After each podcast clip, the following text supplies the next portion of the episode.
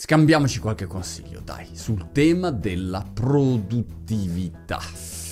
Ce l'avete presente quella parolaccia lì? Alcune persone sono super produttive, organizzano la giornata meravigliosamente, riescono a fare miliardi di cose. Se devo cominciare io in questa confessione, devo dire che ho fatto anni della mia vita veramente poco organizzato. Per fortuna che ad esempio in alcuni casi avevo un ex socio che era molto organizzato, io ero di mio molto più artistico. Ecco, quando non sei tanto organizzato sei artistico, sono le mie arti.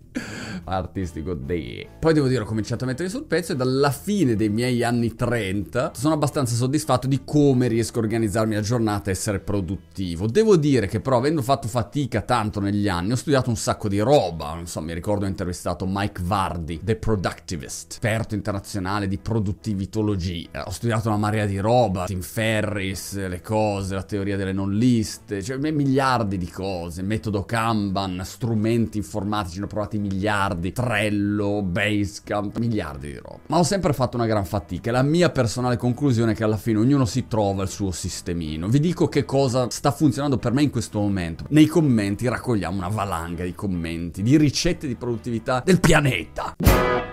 Tecnica numero uno è la cosiddetta tecnica dei due minuti, credo di Allen, il tizio che ha scritto Getting Things Done. Funziona così. Se c'è un'attività che non ti richiede più di due minuti per essere realizzata, falla subito. Sei lì che scrolli tutte le attività da fare e magari hai la mail veloce da mandare, una telefonata. Se sta nei due minuti, uno se la toglie via subito. Parallelamente, tecnica numero due è quella consigliata da Peter Drucker, che poi è ripresa da un sacco di gente, che è First Things First. Fare prima le cose importanti. Se notate, ma nella produttività secondo me è sempre così, è un po' una schizofrenia. Da un lato tu devi concentrarti sul far prima le cose importanti, che è logico, perché hai più energia, perché sono quelle che creano i risultati migliori, maggiori. E dall'altro lato però, se c'hai un'attività da due minuti, falla via subito. È sempre un po' un bilanciare tra questi estremi schizoidi. Tecnica numero tre è fare una cosa alla volta. In sostanza è abbattere il mito del multitasking e se tu vai a vedere della gente che fa veramente una catervata di roba, questi fanno sì una catervata di roba, ma una alla volta. Trovate un video sul tema del multitasking sì no di un po' di tempo fa. Numero 4, alcune domande utili da farsi che mi sembra i produttivisti in giro per il mondo più o meno ripetano, tutti con parole diverse ma i concetti sono quelli lì. Domanda numero 1, in base al tempo che ho a disposizione, che cambia se sei un imprenditore, un libero professionista, spesso hai degli slot di tempo totalmente diversi da un giorno all'altro. In base al tempo che ho a disposizione in questo momento, qual è l'attività migliore che posso fare? Magari ho 10 minuti in aeroporto, cosa posso fare? Domanda numero due, per quale attività ho il livello di energia giusto in questo momento? Magari sei stravolto a fine serata, ho 10 minuti di tempo ma ho un livello di energia bassissimo. Cosa posso fare? Magari un'attività semplice che non richiede troppo impegno. O magari sei carico come una pantera, sei il bolt della produttività e a quel punto dici va bene, affronto questo mega progettone, mi affondo lì per 4 ore di fila. L'energia cambia. E domanda numero 3, ovvia, qual è quella che ha la priorità maggiore? Il famoso qual è quell'attività attività da fare che produce l'80% dei miei risultati.